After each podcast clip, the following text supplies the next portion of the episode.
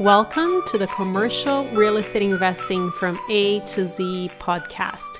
I'm your host, Steph Bodrini. This podcast is for everyone who wants to be part of our real estate family and learn commercial real estate investing from A to Z.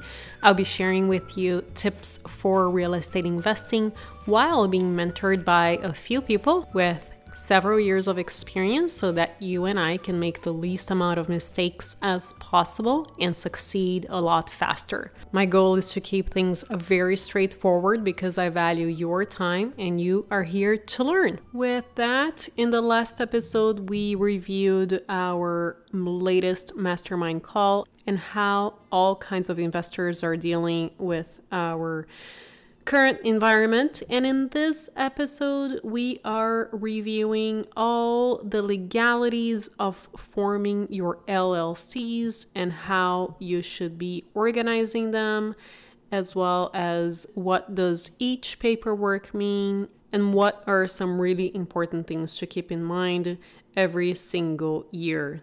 This episode is very, very important and I really recommend saving the link under show notes for you to be able to reference it in the future.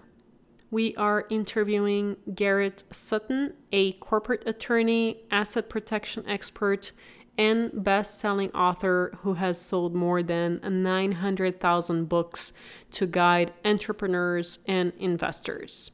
Here we go.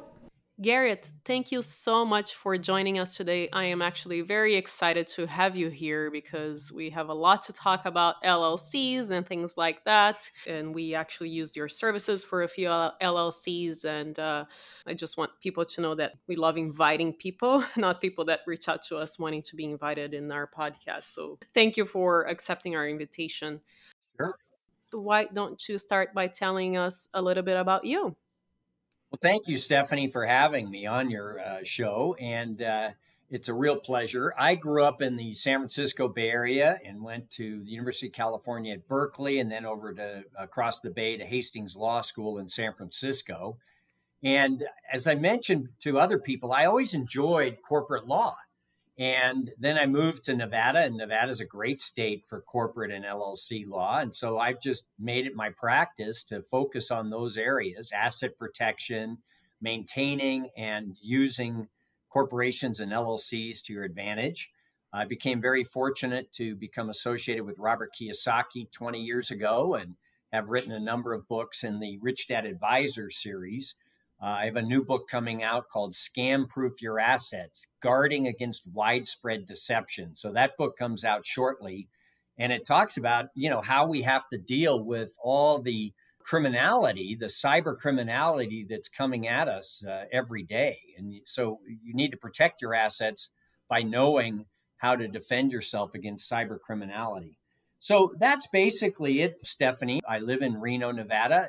I practice with Robert. We travel around the world talking about asset protection and financial education. And, you know, I, I go to the uh, Summit at Sea where you go and uh, just enjoy going to those types of events where people can gain information that we don't get in school.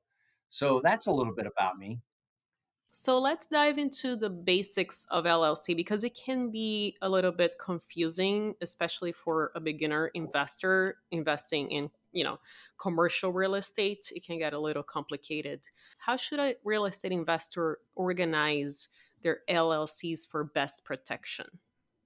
Well, we like having an LLC set up in the state where the property is located. So you buy a property in Oregon, we set up an Oregon LLC to be on title to the Oregon property.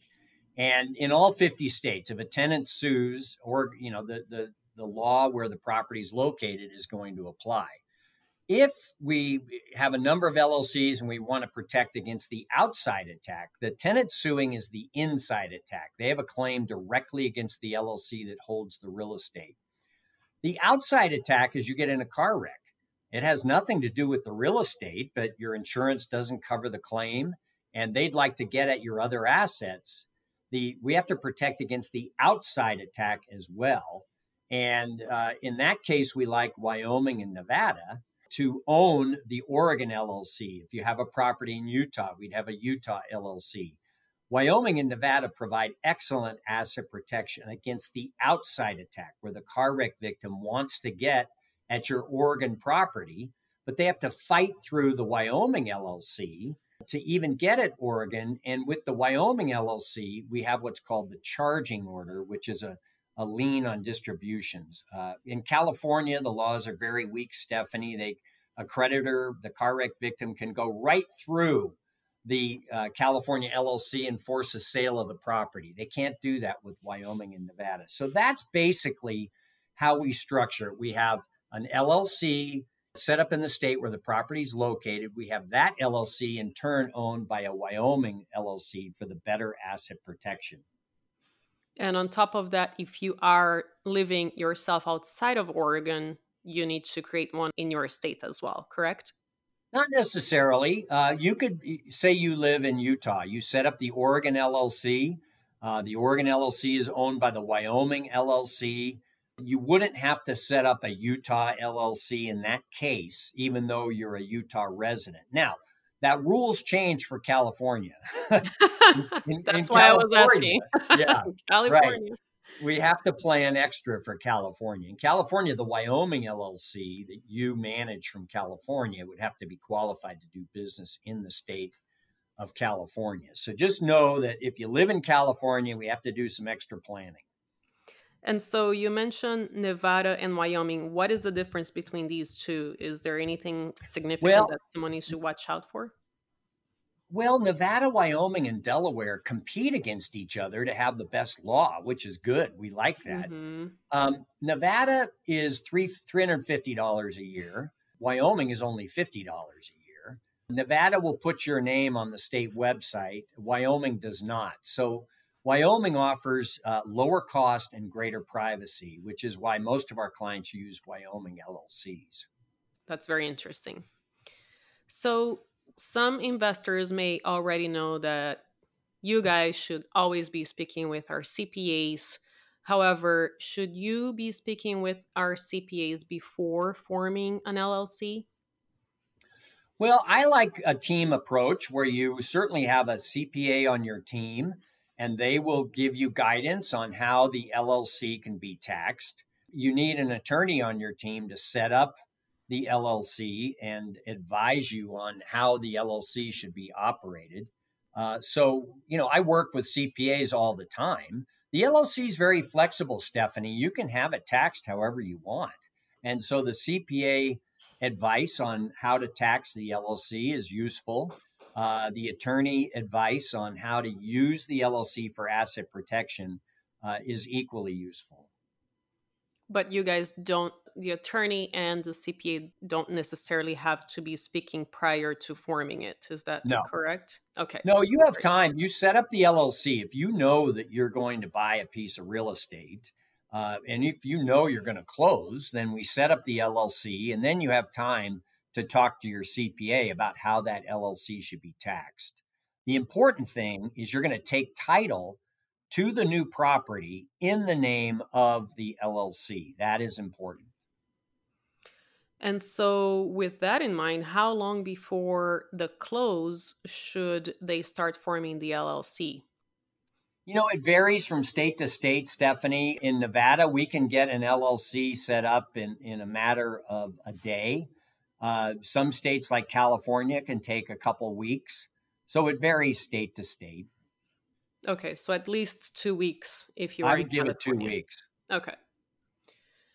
All right, let's dive into all of the documentation that you guys will be sending us after an LLC is formed. We receive the operating agreement, the certificate of formation, the certificate of filing, the EIN, and the articles of organization. And do you mind elaborating a little bit on what the purpose is for each one of them? Sure. So we submit the articles of organization to the state. And it's a very short form because this one document is a matter of public record. Anybody can go look it up and see what's on it. So we don't want to put too much information on that. So the articles of organization for an LLC, they're called articles of incorporation for a corporation. So they're two different names for essentially the same document. But the articles of organization for the LLC are going to say that we're, we're we seek a state charter. We're going to set it up. Here's who the registered agent is. That's about it. Then behind that public document, you're going to have the operating agreement, which is kind of the roadmap for how you're going to operate the LLC. Who are the members of the LLC? What percentages do they own? When are we going to have meetings? Can we have telephonic meetings? All of that is in the operating agreement. And our operating agreement, Stephanie, is, you know, it's, it's, uh, you know, it's 30 more or more pages. Some of these operating agreements you see from these online services are six pages, and they're, they just don't cover all the issues that you have in operating an LLC. So that is a key document, and it's a it's a tailored document. It's not just uh, a form document. We tailor it for your specific situation. Uh, you're also going to have the certificate of formation that comes back from the state saying yes, you're formed, and the filing, and then the EIN stands for Employer Identification Number. And that's like a social security number for your business. The IRS wants that EIN number to be issued so that they can keep track of you, and they're mm-hmm. going to anyway. Uh, but you need that EIN number to open up a bank account with a corporate or an LLC bank account. So before you even go to the bank and try and open an account, you've got to get this number uh, from the IRS. And we help you with that. It's not hard to do, but you just need to have that document and that number before you go open the bank account. And I will stay, say, Stephanie, it's really important to open that LLC bank account. You can't use your own personal bank account for LLC operations. It has to be in a separate LLC bank account. If you commingle personal money with business monies in, in various accounts, you can get into trouble. So, those are the main documents we have. We also have minutes of the first meeting. That's important. We also issue the membership certificates. It's like a stock certificate.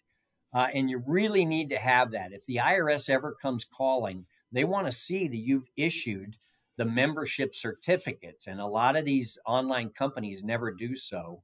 And that just is going to get you in trouble with the IRS later. So we offer the complete package, including the membership certificates. And you touched on the minutes a little bit. How often should we create those minutes? Is it once a year? How does that work? Once a year is is what's required. Uh, some states say you don't have to do minutes, but then you walk into court and your minute book is empty and the judge rules against you. So wow. I think it, it's better to have annual minutes, and we prepare those for you if you want. When you set up a, an LLC with us, Stephanie, we give you a book that shows you how to do the minutes yourself. You know, it's a template form that you can do. So you can certainly do them yourselves, uh, but a lot of people never get around to it. It's kind of like a big pain for them, like going to the dentist. So we'll prepare the minutes for you if you need that service. Okay. Can you talk a little bit about how does an investor pays himself with an LLC? That's a really good question, Stephanie. So let's say you're an operating business, you know, you're running a business through your LLC. Uh, we talked to the CPA, maybe your taxes an S Corp. With a business, you would pay yourself a salary because you're involved in a trader business. And on the salary, the, the IRS wants to see you paying payroll taxes, uh, you know, that go to the Social Security and Medicare system. So you would pay yourself a salary from that business operating LLC. If you have real estate uh, and you're just holding and, and receiving income from real estate, and we consider it passive, then the money would flow from the LLC to you as a distribution. And you're going to owe tax on that as well. But the money would be you'd write a check from the LLC to you, Stephanie, personally, and then you would cash that check and put it into your personal bank account. So we'd have money coming into the LLC from rents, let's say. You, you own a duplex, the rents come into the LLC, you pay all the expenses uh, at the LLC level, and then you make a distribution from the LLC to Stephanie. And that would be a check from the LLC's business bank account to you personally, and you would deposit it in your personal account. Okay. That is very helpful, I'm sure, for a lot of people that are wondering that. Um, well, we want the money. we got to do it the right way, though. What else do you think is important for our audience to know, whether it be a beginner, an intermediate, or uh, you know someone who is an experienced investor? Well, for all three types, beginner, intermediate, and expert, it's really important to know that when you set up the LLC, uh, you're you're setting it up for limited liability. You're setting it up so that your personal assets are not exposed, but there are ongoing requirements to keep that protection in place. So every year you have to pay a fee to the state. Uh, like we mentioned, Wyoming is fifty dollars a year. Uh, you have to have a registered agent in the state where you've set up the LLC and a state maybe where you've qualified to do business, like you know a Wyoming LLC qualified in California. You'd have to have a registered agent in Wyoming and California in that case. Uh, you need to have the separate bank account, as we mentioned. You can't commingle funds.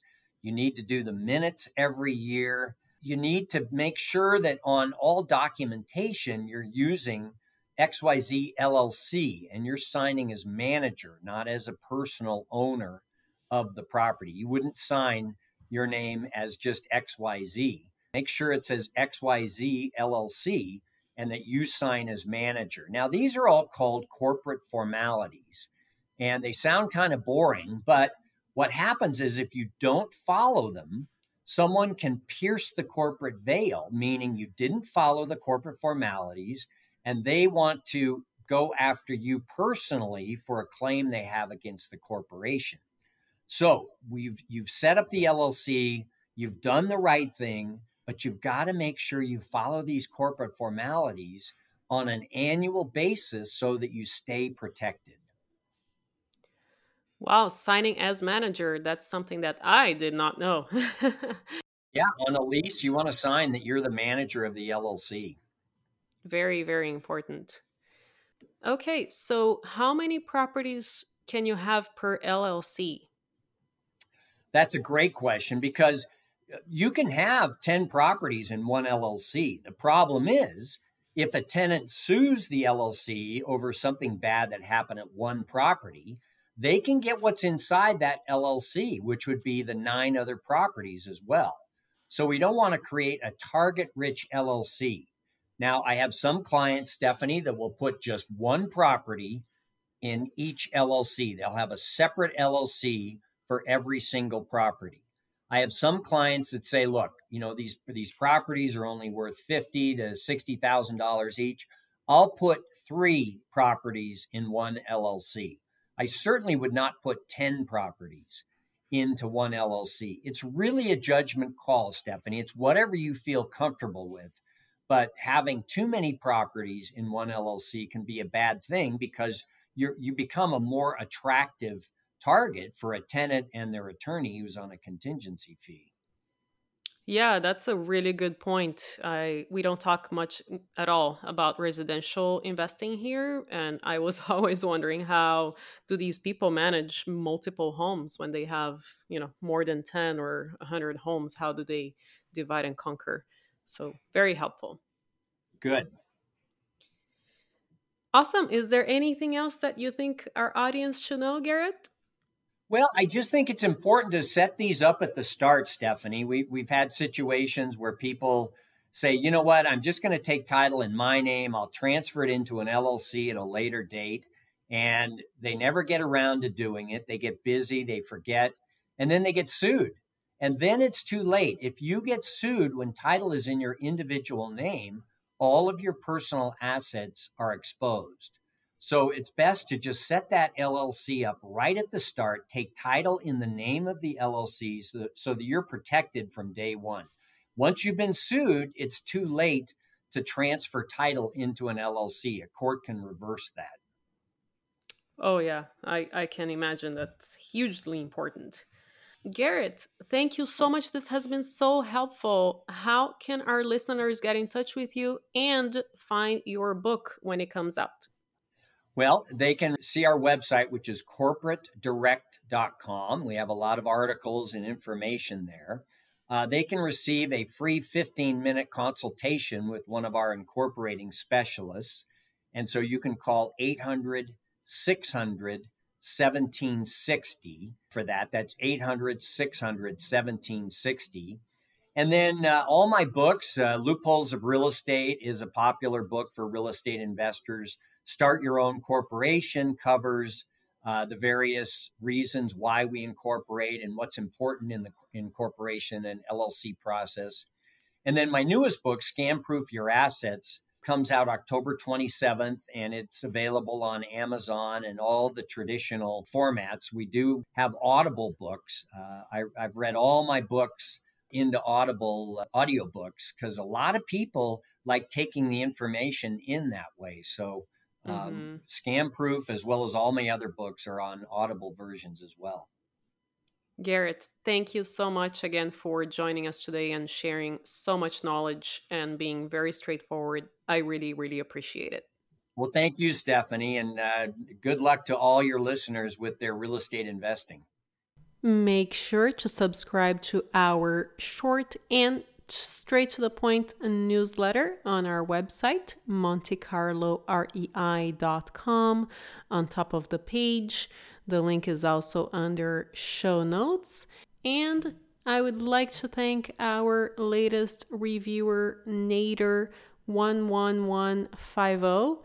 Great podcast. Gets to the point while supplying a lot of beneficial information. Thank you, Nader, and thank you, everyone. I hope you are learning from our podcasts, and I will see you next time.